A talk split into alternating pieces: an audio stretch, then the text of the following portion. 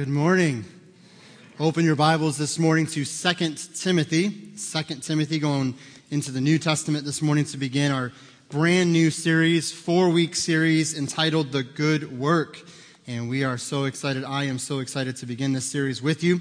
And so for the next four weeks, we're going to unpack this idea of the good work. And we're going to talk about this at great length. And so I want to invite you and encourage you to uh, commit as best you can Say, you know what? For the next four weeks, I'm going to commit to be here. I'm going to commit to make it a point to try to attend each one of these messages, and so that I can know how God has equipped me and encouraged me and strengthened me to do the good work that He's called me to do in this world. And so uh, I know things come up. I know life is difficult. I know it's hard to be somewhere consistently every single week. And so I do want to let you know if you miss any of the messages, uh, you can get them online through our app, as I've already mentioned, Northgoodland BC in your app store. You can get them through our website, northgoodland.org, or you can even get them on CD if you'd prefer to have a CD copy so you can listen to it in the vehicle or something. You can get that at the Welcome Center. And so, plenty of ways to make sure that you stay connected to the series. Uh, we want you to be encouraged by this and to know what good work God has called you to accomplish and how you can even accomplish that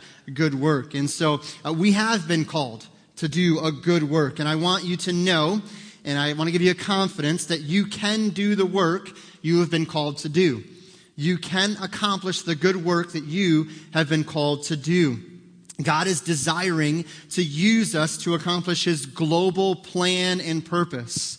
He wants to use us. And I know if I'm being honest this morning, which I hope we want to be a little transparent this morning in church, man, there are a lot of days I don't feel very capable of doing what he's called me to do. No one else? Okay. I don't feel very capable some days. I'm just going to be real. Uh, guys, I'm not kidding with you. There's days I come home and I look at my wife and I'm, and she's so gracious. She's so loving. And I'll say, man, I just, I just don't, I just, I'm not getting it. I'm just not there. Man, I just, I'm just not ready for, I just can't, I'm not capable. I can't do it.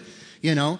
And usually, I'll be honest with you, do you know when I start thinking like that? Which is wrong thinking, by the way. But do you know when I start thinking that way? When I start playing the comparison game right? When I start comparing myself to someone else or where someone else is at or where somebody else is at in their journey and I start comparing myself, then I start thinking, well, pff, I'm, I'm not as good as them. I can't do what they do. I'm not gifted like them, but I want you to know this morning that the good work that you have been called to accomplish by God Himself, you can accomplish. And here's the catch. It's not because it's you doing the work, it's because it's Him doing the work through you.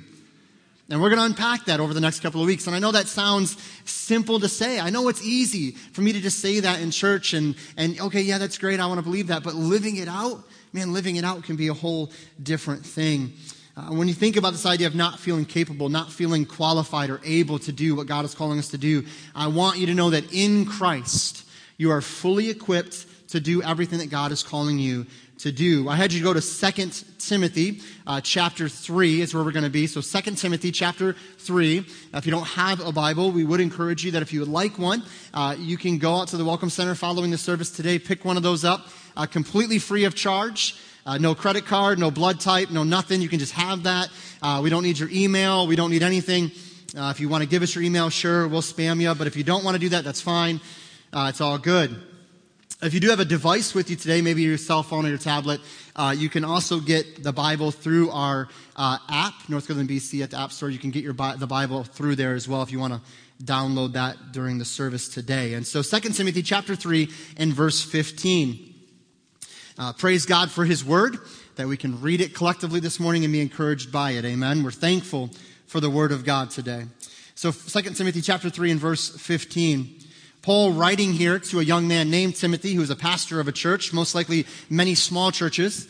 Uh, this young man, Timothy, could be in his 20s, his young 20s. Paul, being much older, uh, led Timothy, or at least encouraged Timothy as far as discipleship and mentorship in, in the Lord, and encouraged him and says he's his son in the faith. And so he's trying to encourage Timothy in these verses. Listen to what he says in 2 Timothy 3.15 and that from a child, speaking of Timothy, when Timothy was a child, thou hast known the holy scriptures, which are able to make thee wise unto salvation through faith, which is in Christ Jesus. Verse 16, all scripture, praise God for that, by the way, that all scripture is inspired. All scripture is given by inspiration of God and is profitable. I can't read that without saying this. It is profitable because it is the word of God. It is not profitable because I deem it profitable in my life. There's a big difference there. The Word of God is not profitable because I see it as profitable or as beneficial. The Word of God is profitable and beneficial because it is the Word of God. And that's what Paul is revealing to Timothy here. goes on to say this is profitable for doctrine or teaching, is for right, reproof, for correction, for instruction in righteousness. Verse 17 that the man or woman of God may be perfect, thoroughly furnished unto all good works. Let's pray and ask God to bless the reading of his word this morning. Father, as we come before you today, Lord, we are just desiring to hear from you. Now, Lord, if there's anyone in this room right now that came to listen to what I had to say, that came to hear my words, I, I fear, Lord, they're going to be extremely disappointed. Uh, they're going to be let down because my words are feeble. My words are weak. I have no uh, wisdom to give except the wisdom of Christ, what you have revealed to us through your word. And so I pray, Lord, that as we, as we focus on your word today and as we encourage each other and as we listen to what you have for us today from the word of God, I pray that we would uh, apply these things to our lives. I pray that we would uh, open our hearts and our minds. Uh, Lord, coming before you is not just an emotional thing, it's an intellectual thing. It takes uh, both our minds and our hearts to be engaged with you so that we can become all that you've called us to be And So I pray, Lord, that you would bless the reading of your word, that you would use it uh, to further an understanding of what you have for us and who we are in Christ. And I pray, Lord, again, that if there's anyone in this room right now or listening to this on a recording that doesn't know Christ as their Lord and personal Savior, that before they leave this room, before they shut off their device that's playing this recording, uh, that they would take a moment and they would just open their hearts and minds to you and, and honestly ask themselves where they stand before you. Uh, ask themselves if they've ever personally received Jesus Christ as their Lord and Savior and then honestly and openly seek you in your word and ask you to show them their need for you. I pray, Lord, you'd convict all of us where we need convicting. I pray that you'd encourage all of us where we need encouraging. And above all things, I pray that you are glorified. And we ask this all in Jesus' name. Amen. So here, the Apostle Paul writing to Timothy again. What a great encouragement. And I want to focus on verse 17. It says, the, the man or woman of God, man meaning human, uh, may be perfect, thoroughly furnished unto all good works. If you're perfect, okay, and I know there's a spiritual aspect to this that I love what, the, what Jeff read, uh, that we are already seated in the heavenlies, okay, in Christ. We know that from God's perspective, we are forgiven of all sin, and therefore we are perfect in Christ, but we know in the flesh we still struggle. We still have temptations and battles and weaknesses. And so if you, if you think uh, you're perfect in the flesh, you're, you're 100% perfect in the flesh, raise your hand. Perfect? Anyone perfect? Perfect? Okay, I thought so. So when you read that, you kind of go, wait a minute, I'm not perfect. So what's that mean, perfect here in this verse? It doesn't mean perfect meaning flawless. It means perfect, mature, complete. That through the understanding of God's word and by allowing God's word to teach us, reprove us, instruct us, and guide us, we are maturing. We are growing in Christ. We are able then, once we are growing in Christ, to understand or to see that we have already been thoroughly furnished unto all good works.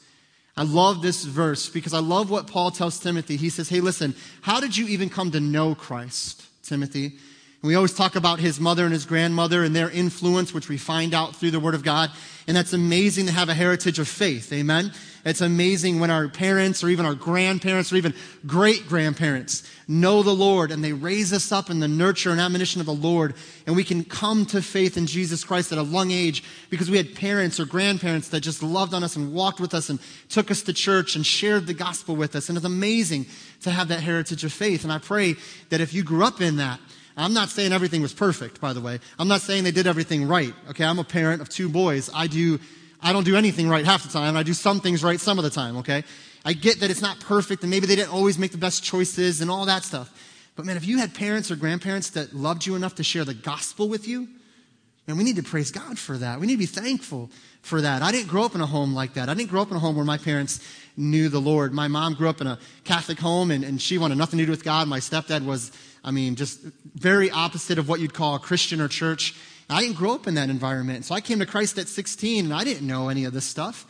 But I was so thankful that now, This is so cool how God can break these cycles. Amen. Now, my wife and I in Christ have the amazing privilege, and it's a privilege that we can raise our boys up in the Lord and we can encourage them in the things of God. And it's so amazing to see them wanting to serve the Lord and wanting to be involved and wanting to do things for the Lord. And so as we're thinking on that, Timothy had that, that experience growing up. But listen, Paul doesn't start with the grandma and the mother. He says, How did you come to know the things that you needed to know for salvation? It came through the Holy Scriptures. It's the Word of God. He says, This is how you were able to know what it means to be saved. And what is the salvation message? What is the gospel? It's through faith in Christ. Isn't that beautiful how simple that is? It's in faith through Christ. It's not in joining this or that church. It's not in getting baptized. It's not in doing good religious deeds. We have to establish before we get to the good work that God calls us to do, we got to understand that there's a greater work that Jesus did for you. And that great work is the gospel. He died on the cross for your sins, was buried, and rose again. And praise God, death was arrested, and I don't need to fear death anymore. And I don't need to fear what comes after this life. I have a confidence and a hope in Christ. Why? Because the Word of God has given me that guarantee. This is where I find my security for salvation. It is not through works we do, it is through faith in Christ alone. And I'm telling you, we got to get this right because if we don't get this right, and we start talking about good work and doing things and doing the things that God has called us to do, we start to think that doing the good works gets me to God. No, no, no. Doing the good things that God calls us to comes out of a relationship with Him. It starts in Christ. The foundation is Jesus Christ. Listen, it's not even about how we feel sometimes. It's about the truth of God's word. We are saved because he saved us by the guarantee of his gospel in his word. And we need to trust on that and base our lives, our eternal lives, on that. Now, once we understand that, once we've come to a knowledge of the gospel and we know we've received Christ as our Savior, now we can start to do what the Bible calls good work. Now we can start to live in an appropriate understanding as as I'm serving Christ by serving others or by doing things for others. Now that's in a right balance because I'm not looking at it to gain me favor with God. I already have acceptance through Christ. And he says in verse 17 that the man or woman of God may be perfect, complete, mature, whatever word you want to use there, thoroughly furnished unto all good works. When I read the word furnished, I think about a studio apartment already with furniture in it. That's what I think of. I think of a nice little couch, maybe a coffee table, a little love seat, 65, 70 inch flat screen. That's furnished, okay? Okay? What's, what's high def? Is that what you said? Okay, yeah, recliner? Yes. How do you not have a recliner? I left that out of the room. Who wants a room without a recliner? Come on now. Okay, now if you get the reclining couch, now you're living large because now it's like it's a couch, a recline, you got the cup holder in the middle. Okay, anyway, if you could put a fridge in there, that would be just, I mean, you wouldn't have to leave, well, except to go to the bathroom, but I'm sure we could come up with something for that. But anyway, did I say that in church? I think I did say that in church. Okay. So, what are we talking about furnished? What is Paul referring to here? Some of your translations might use different wording here. The, the word that I think that is the best word for our understanding today is the word equipped. Equipped. And so he says here that you might be thoroughly equipped unto all good works. The word equipped or furnished actually refers to in the original Greek language, which was the original language of this text. It actually means to make something suitable or useful. That's, that's good. Uh, that's, I'm going to sign my own Bible when I'm done preaching this message, okay? Some of you aren't old enough to know what that means. Ask me later, okay? Um, I've never signed a Bible before, by the way, except for the ones I had to sign because they were graduates graduating out of youth group. But when you think about that, he's saying, listen, in Christ, foundation, get it right. We can't mess it up. In Christ is our foundation. Because our foundation is in Christ, now we are maturing in Christ and we're equipped. What does that mean? We're becoming suitable or useful for all good work. Again, I may not feel at times in my life that I am very useful to God. I may not believe that I'm actually able to do these things, but because we have been saved by Christ, we are useful to Christ because he has made us useful in him. As we begin this series, I want to take a moment and say, as we've heard it said many times before, I've said it before, uh, the greatest thing you can do in being used by God in this life as a follower of Christ in any area of service in Christ or to Christ is to start. It's just the starts. I want to be clear on this. The greatest step you can make as a follower of Christ in the appropriate understanding and balance of this, and we're going to unpack. Some of you are on that fence. You're like, I want to start, but I've started 50 things, and I don't know if I can keep starting. Okay, we're going to get to that. We're going to break all that down. But when you think about this, sometimes we, we, we allow these feelings of, of inadequacy or I'm not good enough, I don't know enough, I'm not smart enough, I'm not, I can't do that good enough, I could, so and so can do it way better. That's fine. All you're called to do is start. Just start. And I'm promising you, when you start in Christ, you will be amazed at where God leads you, where God takes you, and the opportunities that God will open up to you. It won't always be like what you think it'll be like. But man, it's always going to be worth it in the end. And so we have to believe that this morning. Uh, along those lines, I, I want to say again, obviously today is what we call Volunteer Appreciation Sunday. And what we do is we take time today. We're going to have an amazing luncheon. I went in the kitchen to get a bottle of water uh, during greet time. I did not sample any food. Where's Greg? I didn't eat anything, promise. Okay, cross my heart, all that stuff. Okay, I smelled really, really good. Okay, I'm not kidding, guys. There's like a counter with just lined with crock pots. You know what my temptation was, right? What's, guy, what's, what's every guy's temptation when they see a crock pot? I wanted to go down the line. Mm-hmm. Okay. Mm-hmm. Okay. The flour one, I'm getting some of that. Okay. Right? We, got, we want to do that. But I went in there to get, and I saw that and I thought, man, God, that's so cool. I love coming together with God's people and just having a meal together and just, man, just enjoying some time together with God's people. I just want to let you know, as pastor of North Goodland, I am extremely thankful for every volunteer, every worker, every servant. Listen, I cannot do. God has a great plan for our church. I believe this. And I know for a fact I can't do it all. I can't. I can't do half of it. Okay? I've not been called to do all of it. But I am so thankful for a church that comes alongside, that equipped with Christ's indwelling Holy Spirit, walks this life out, serves and volunteers, man, from nursery to junior church to Wednesday night Word of Life to prayer meetings to Tuesday night to Monday meetings to whatever we're talking, people that come up and clean the church, just volunteer to vacuum rugs and clean the bathrooms. And listen, when you show up on a Sunday morning, you probably don't think, oh, the bathroom's clean. I'm really thankful for the person that mopped the bathroom this week. We don't always think that way, but I want to let you know, man, all of that is getting done behind the scenes. Ministry here is not just what you see on the stage on Sunday morning. This is part of it. But man, uh, even ministries that are extensions of our church, things that are getting done in the community that are extensions of our church. I am so thankful for every volunteer, leader, servant. I'm thankful for our men that sit on our board, uh, those that are trustees, those that are deacons, those that come alongside me. And man, I can tell you there's so much peace in walking to a deacon meeting with trustees there and, and say, man, guys, this is where God is leading. What do you think? And to, to share ideas and just have their wisdom and their guidance. Uh, I can tell you honestly, Appreciation Sunday means so much to me because I want our church to know that I appreciate every single thing people do here. And I, I, hope you know that there is not a day that goes by that I don't sit in my office and I think, God, you are so amazing to let me be a part of this great church. And I know we're not a perfect church, but my t shirt says it all. I believe it. I was going to tell people to wear their I Love My Church shirts from last year, but I thought, no, we'll just see what happens. I love that I saw a couple. I see a couple that are around here. I'm not going to call you out or embarrass you, but you can't really hide. Okay, you're wearing a bright red shirt that says I Love My Church. But anyway, Man, I'm so thankful for North Goodland. Uh, this is the church I came to know Christ in. Uh, this is the youth group that brought me up in the nurture and admonition of the Lord. This is the church where I followed the Lord in believer's baptism. Uh, this is the church where I was allowed so graciously by Pastor Tom Blount uh, to preach first couple messages. They were not good, okay? If you have those on recording, burn those because they're not going to do any good, okay? But I'm so thankful for this church. And so I guess I'm just saying this, man. I believe this is a great church. I know we're not a perfect church. We're never going to be a perfect church. But man, I'm striving to be the church. And so I'm thankful for North Goodland. So thank you if you serve here in any way and, and let people know. There's people serving right now, nursery, junior church, uh, all over the building. When you see them today at lunch, if you know someone that's serving, man, let them know you appreciate them. Sometimes in ministry, it's hard when you don't get the thank you. Now, listen, I know a lot of people that do ministry that they never get a thank you and they're okay with that because they're just doing it for the Lord. But I understand it's nice to hear an attaboy, attagirl appreciate you, thinking of you, praying for you, love on them in that way. So listen, if you know someone that's serving, and even the smallest thing, let them know you appreciate them today. So as we talk about all that, I want to kind of share that quickly.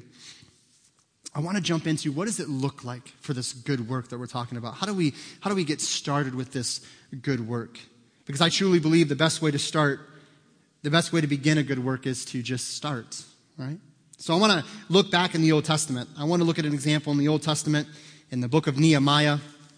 So if you, again, if you have your Bible with you, turn over to the book of Nehemiah, uh, chapter 1. Uh, we're going to look there at the life and the story of Nehemiah over the next couple of weeks. And uh, this isn't so much a story through, a study through Nehemiah, the book per se. We're kind of using Nehemiah as a springboard and understanding how God is calling us to do this good work that we are called to do. And so as you're turning to Nehemiah, again, uh, right after the book of Ezra, if you find the book of Ezra in the Old Testament, it's the next book there. Uh, page 381 in my Bible, if that helps you at all. Page 381. Some people are like, oh, 380. Oh, wait a minute. That's a different Bible. Okay.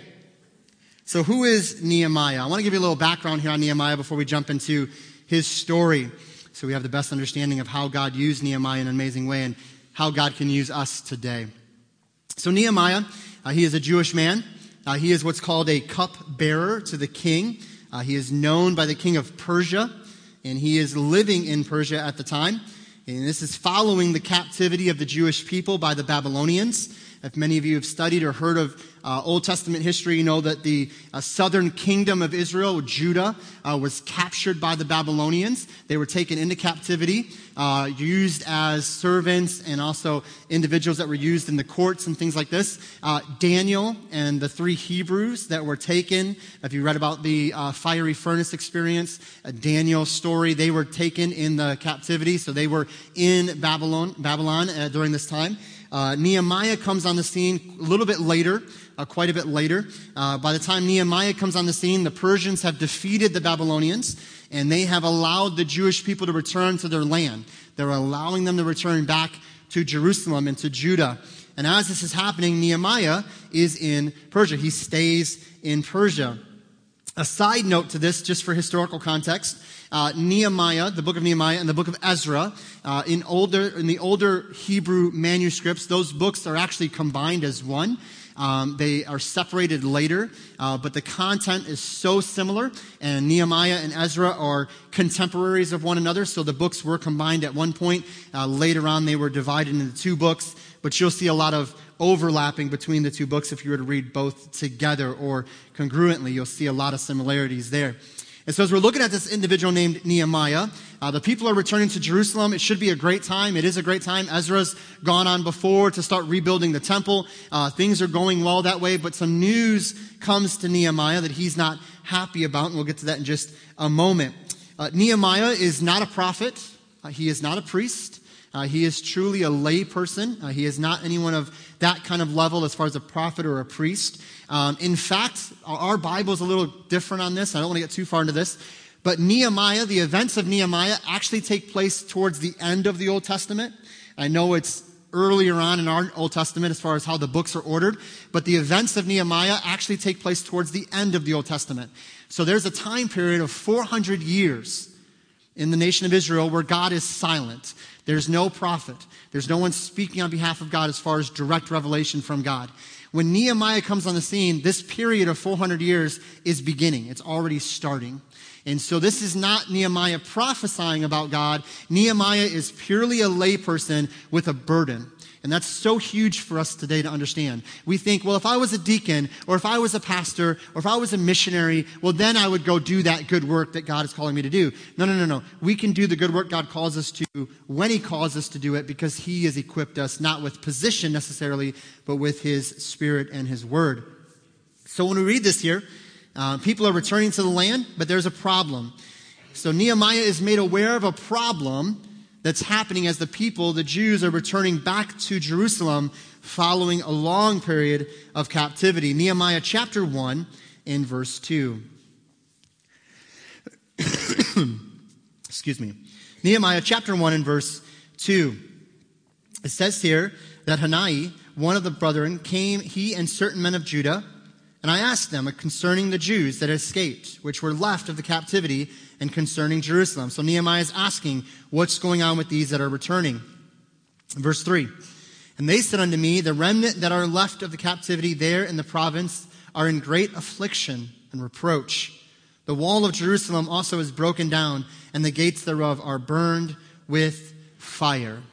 And so Nehemiah is made aware of a troubling situation. The city walls of Jerusalem are destroyed, and the people are left unprotected. The Babylonians had destroyed the gates and the walls uh, when they captured Jerusalem. And now here we are many, many years later, and the walls are still not complete, and Nehemiah's heart is literally broken. Now, the reason it's, it's broken and the reason we understand this is going on because in this day and age, the city walls were your protection from other nations, other, other people groups. And think about this. If there was no protection around Jerusalem, anyone can just march right in and just take whatever they want. There was no visible protection. And as I think about this, I think about when I was in Romania a few years ago, and it was amazing. Everywhere I went in Romania, every house had a fence. Not like a picket fence, like a large steel metal fence six, eight feet high. And I remember as I was walking around, I noticed that, and everyone had dogs. Like everyone. Not in the house, oh, you're so cute, dogs. Like outside Rottweilers, blah, blah, dogs, okay? Like, I'll rip your face off kind of dogs, okay? And as I was talking to the missionary that we were working with, I said, man, I can't help but notice, but everybody has fences. Even the smallest little, not very well kept houses had fences and dogs, fences and dogs. I'm like, what in the world is this? And they said, well, in Romania, there's gypsies. And the gypsy, you know, urban legend is mostly true. As far as that goes, they are, they do steal a lot and they do take a lot and these kind of things. And this guy said, if you don't have a fence and dogs, they'll just break in and steal whatever's in your yard. Like in the middle of the night, they'll just take whatever. And I think about that when I think about Nehemiah here. There was no protection. There was no border protection between these people out here, these other nations. They could just walk right in. And so Nehemiah's heart is broken. Why? Not because so much the walls are torn down, but because the people are left vulnerable. The people of Jerusalem that are trying to return and trying to rebuild, they're left vulnerable. Nehemiah had a great position of importance in the kingdom. Uh, he was a cupbearer, and again, we mentioned that, but he, as a cupbearer, and I don't know if I'd want this job, but he tastes the food and drink of the king to make sure it wasn't poisoned. I don't think there was a long line of applicants for that job.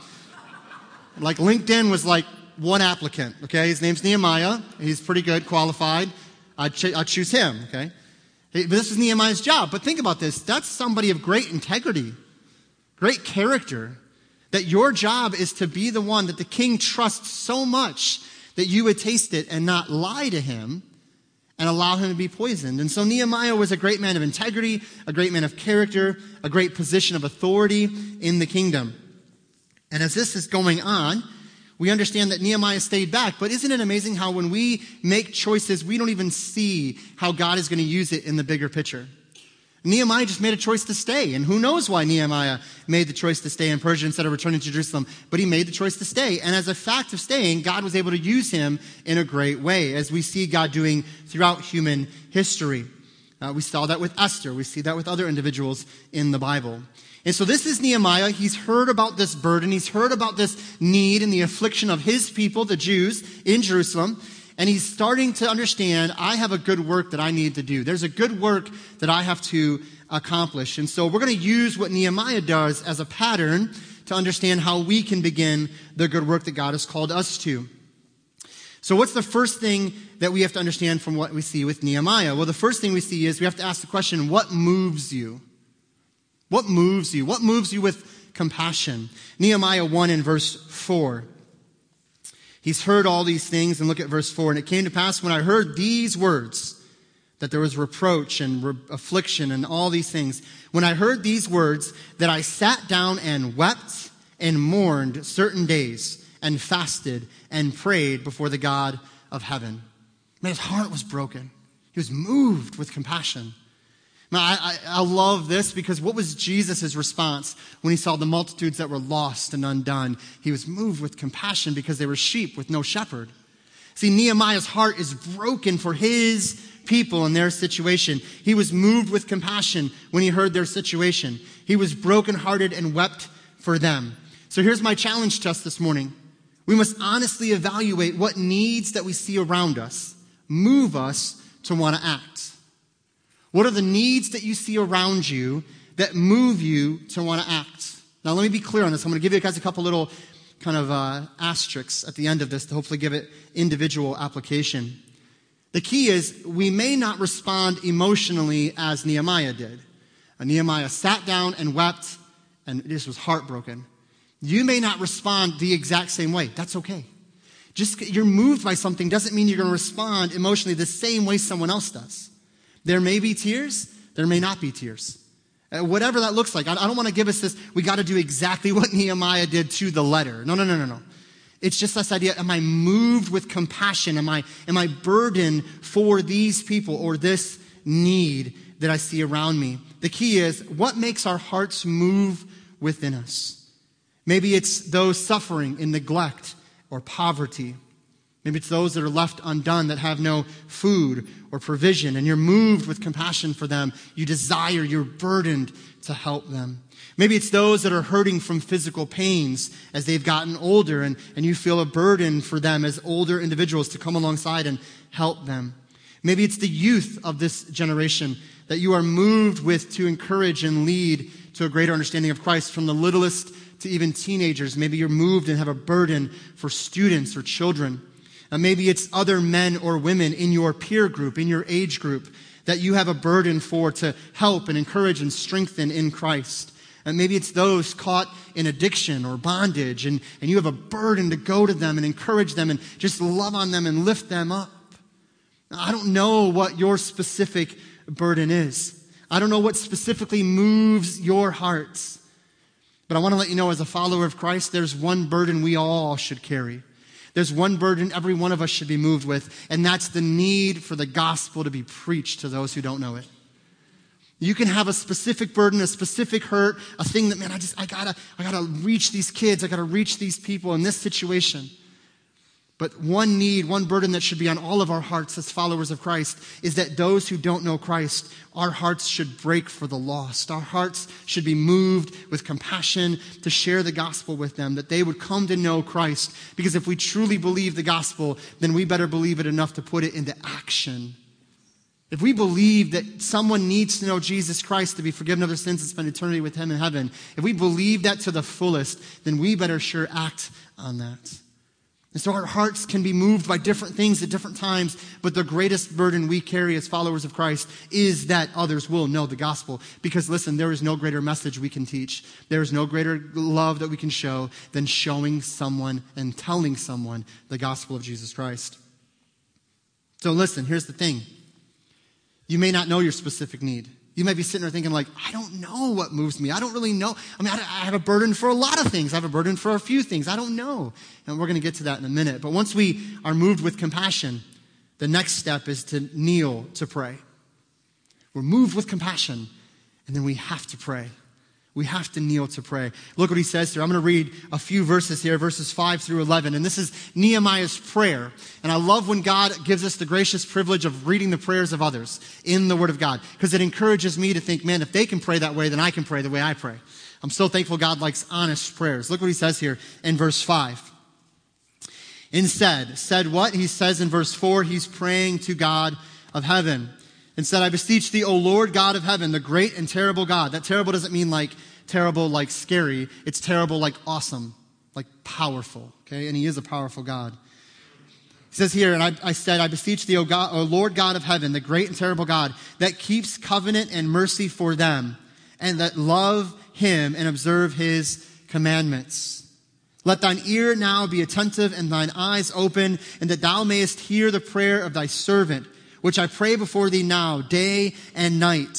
Man, this wasn't like a, what I call a popcorn prayer, right? It wasn't just like threw it out and let it go. Man, Nehemiah is moved to the point he goes to prayer and he spends serious time in prayer. It says, for the children of Israel, thy servants, listen to what he says here. This is key. And confess the sins of the children of Israel, which we have sinned against thee. Both I and my father's house have sinned. We have dealt very corruptly against thee, and have not kept the commandments, nor the statutes, nor the judgments, which thou commandest thy servant Moses. Remember, I beseech thee, the word that thou commandest thy servant Moses, saying, If you transgress, I will scatter you abroad among the nations.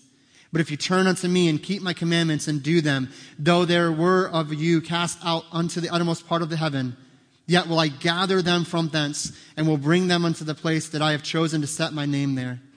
Now these that are thy servants and thy people, whom thou hast redeemed by thy great power and by thy great strong hand, O Lord, I beseech thee.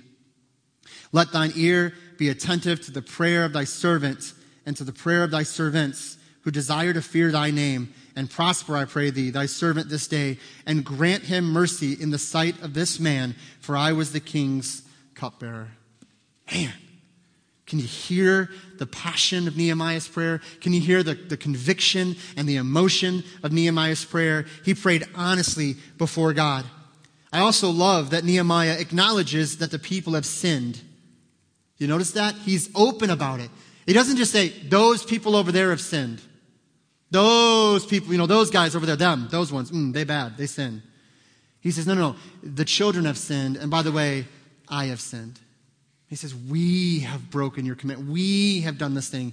And so I want to remind us again in the gospel, it's not I'm better than them. It's we've all fallen into sin and we've received grace and we preach grace that they would come to know forgiveness of sins as well. It's not about being better than anyone, it's about understanding we all need His grace. Nehemiah acknowledges the sins of the people. He doesn't accuse God of wrongdoing.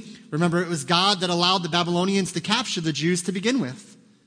It was God that allowed the, Babylonians to come in and take Jerusalem and, and put them into captivity. But Nehemiah never blames God, never says you were unjust, never says it was unfair, never whines or complains. He says, No, you were right to do so. We blew it.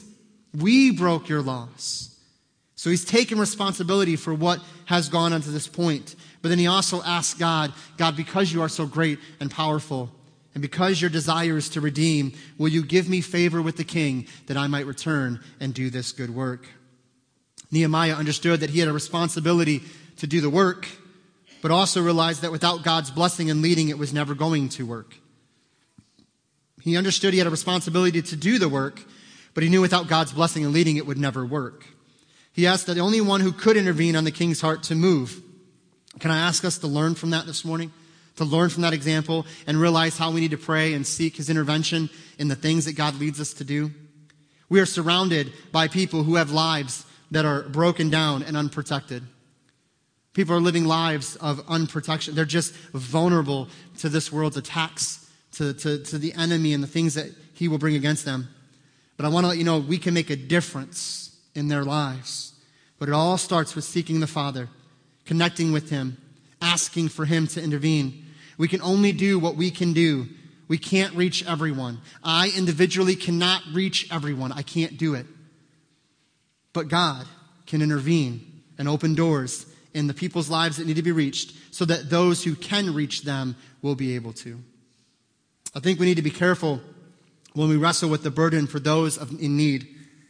I think of those that have great intentions to try to reach everybody. Uh, they carry a burden for everyone.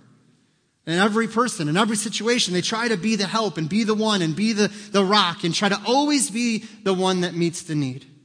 There's great intention, great love, great desire, but it's unrealistic and it sets us up for failure. Nowhere in God's word does he say one individual reaches all the needs, unless you're talking about the person of Jesus Christ. Listen, don't, eh, don't put that burden on you. Don't think that because you have a burden to reach someone in this area, that you have to reach everyone in that area.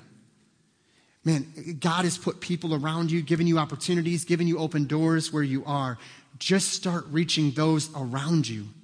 Start loving on those around you, encouraging those around you, ministering to those around you. Get connected, yes. Get involved in ministries that can reach those people groups or those individuals in those situations. But listen, I'm telling you from experience and conversations I have with people, don't let a good burden overwhelm you into trying to reach everyone, and then you in turn reach no one because you burn out and quit.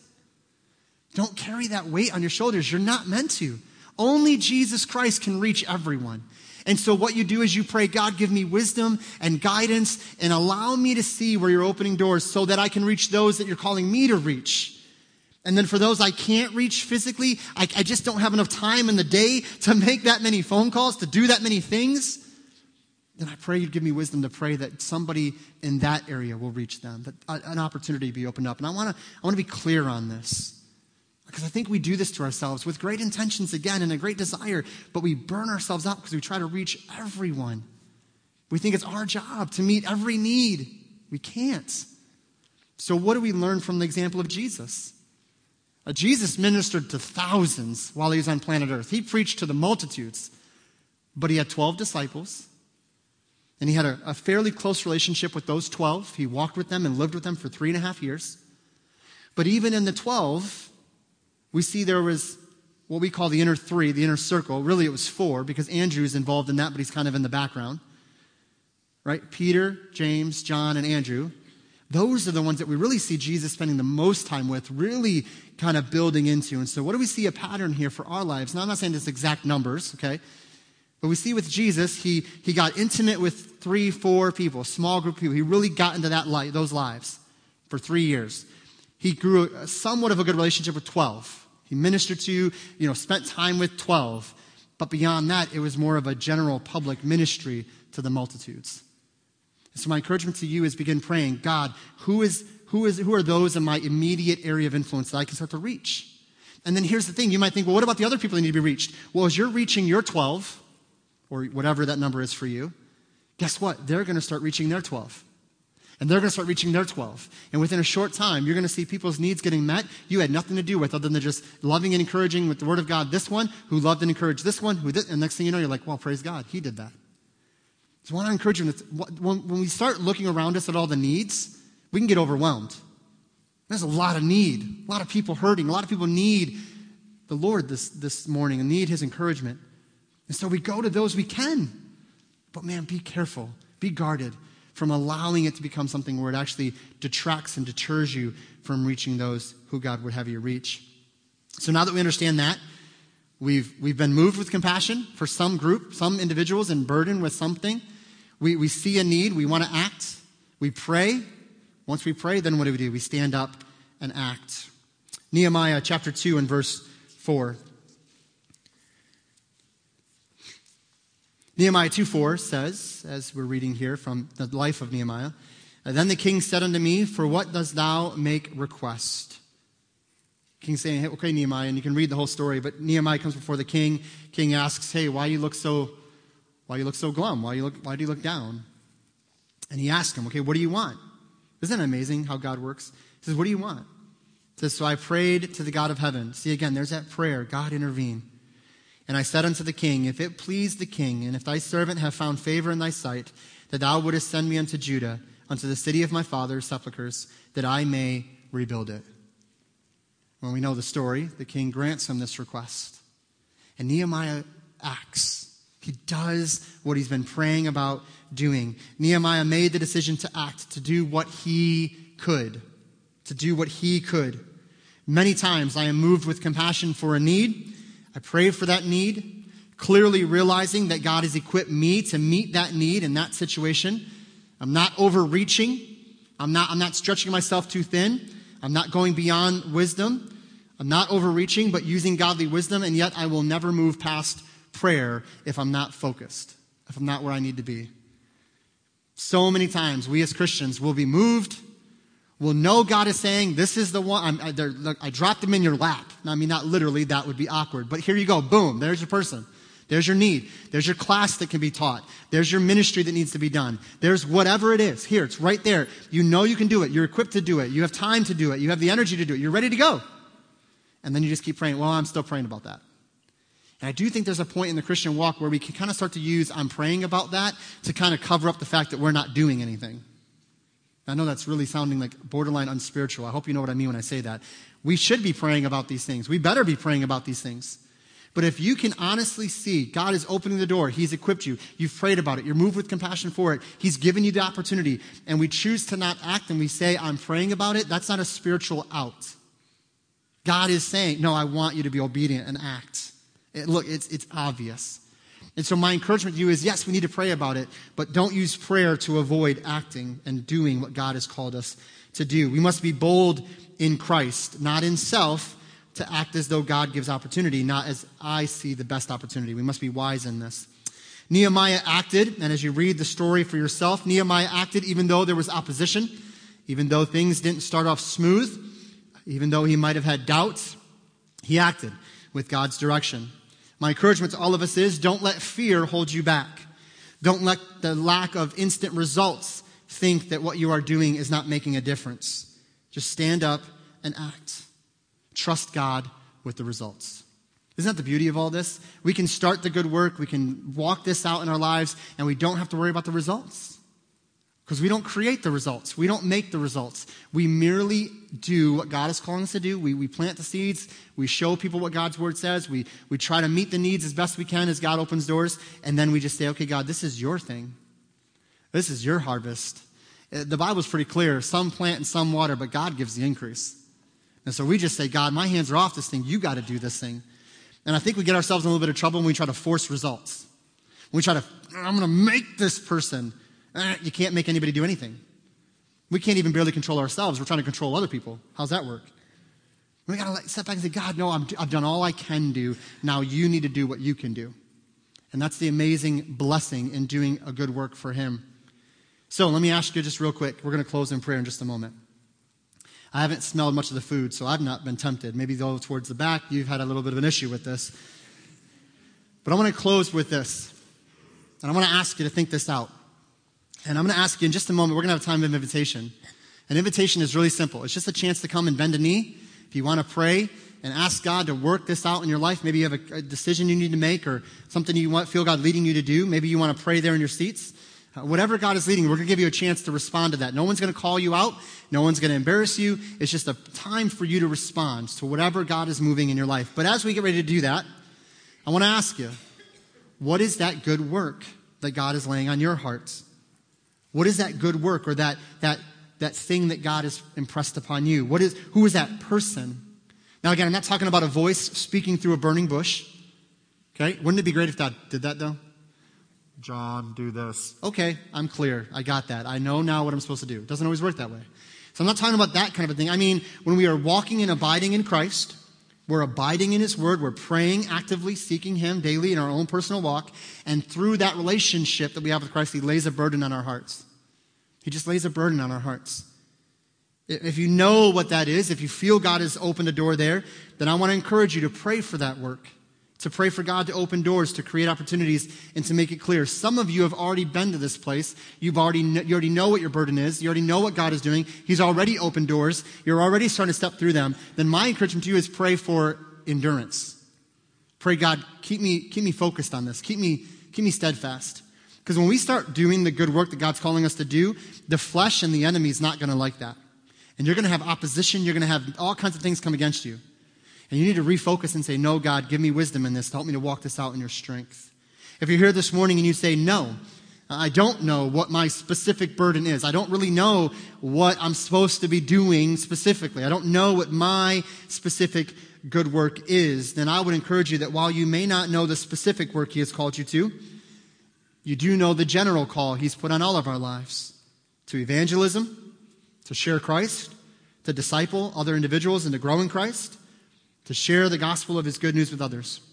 So if you're here today and you say, I don't know what that specific thing is, I don't really know, then maybe what you would do is say, God, just help me to walk consistently in the call that I have seen in my life to make disciples, to share your gospel, because I'm promising you through that relationship, he will begin to open doors and lay burdens on our heart. And so I want to encourage you this morning, what is it that God has laid on your heart? What's that burden that you have? And are you willing to allow God to strengthen you in that? So would you bow in a word of prayer? We're going to have a time of invitation. I'm going to ask that every head be bowed, eye closed. Begin to spend time with the Lord as the band's going to come in just a moment.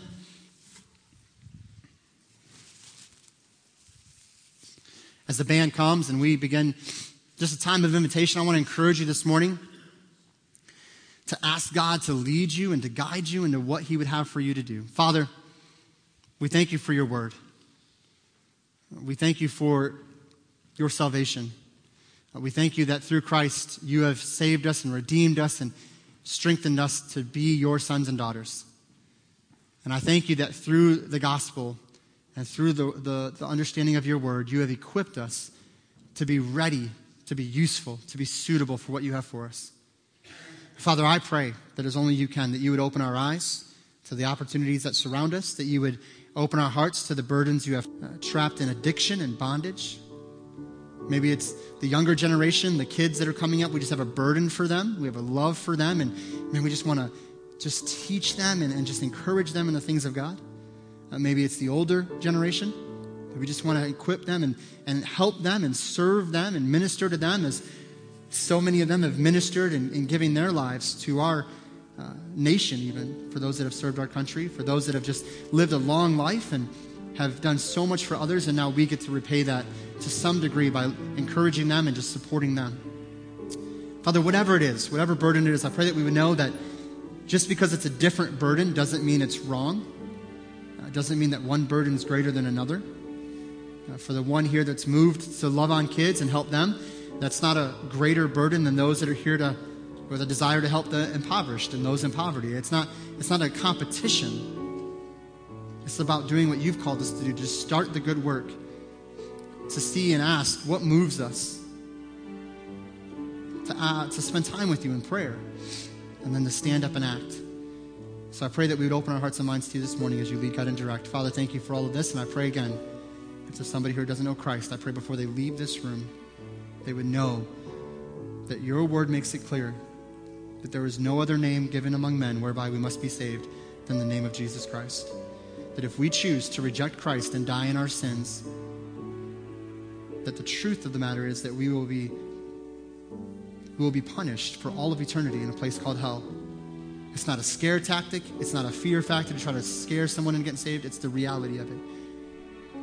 But I'm so thankful that you came that we don't have to go to hell. We don't have to spend eternity trying to pay for our sins. You've already paid for those on the cross. And so I pray that we'd come to know you as Savior. Father, lead, guide, and direct as only you can. We ask in Jesus' name. Amen. Would you stand to your feet this morning? As we are led in a time of invitation, would you respond to Him? Whatever God is doing, would you come and maybe pray, bend a knee? You know the good work that God has called you to. You're scared to start. And maybe you want to come and say, God, show me I'm ready for this. I was born for this. Maybe you don't know that specific call. Maybe you'd come and pray for wisdom. Whatever God is doing, would you respond to Him as we spend time worshiping Him?